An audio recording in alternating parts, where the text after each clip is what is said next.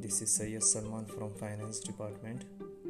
My topic is why parents are so important in our life. Our parents play a most important role in your life. They are the biggest pillars of support, guidance and love. The family is where life begins and love never ends. No matter how old a child gets, there is nothing more comforting and soothing than their parents' arms. My parents were delighted to hear me speak, and I was overjoyed to give them such a happy surprise.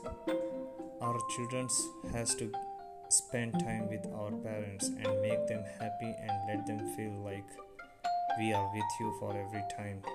Like my example, whenever I travel to my home country, I always give surprise to my parents and to my family and I can see my parents face how they are happy and delighted to having with me.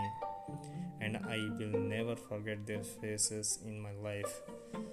And last one thing which I always suggest to my friends that please give a hug to our parents and small kiss on forehead and make memorable moments in your life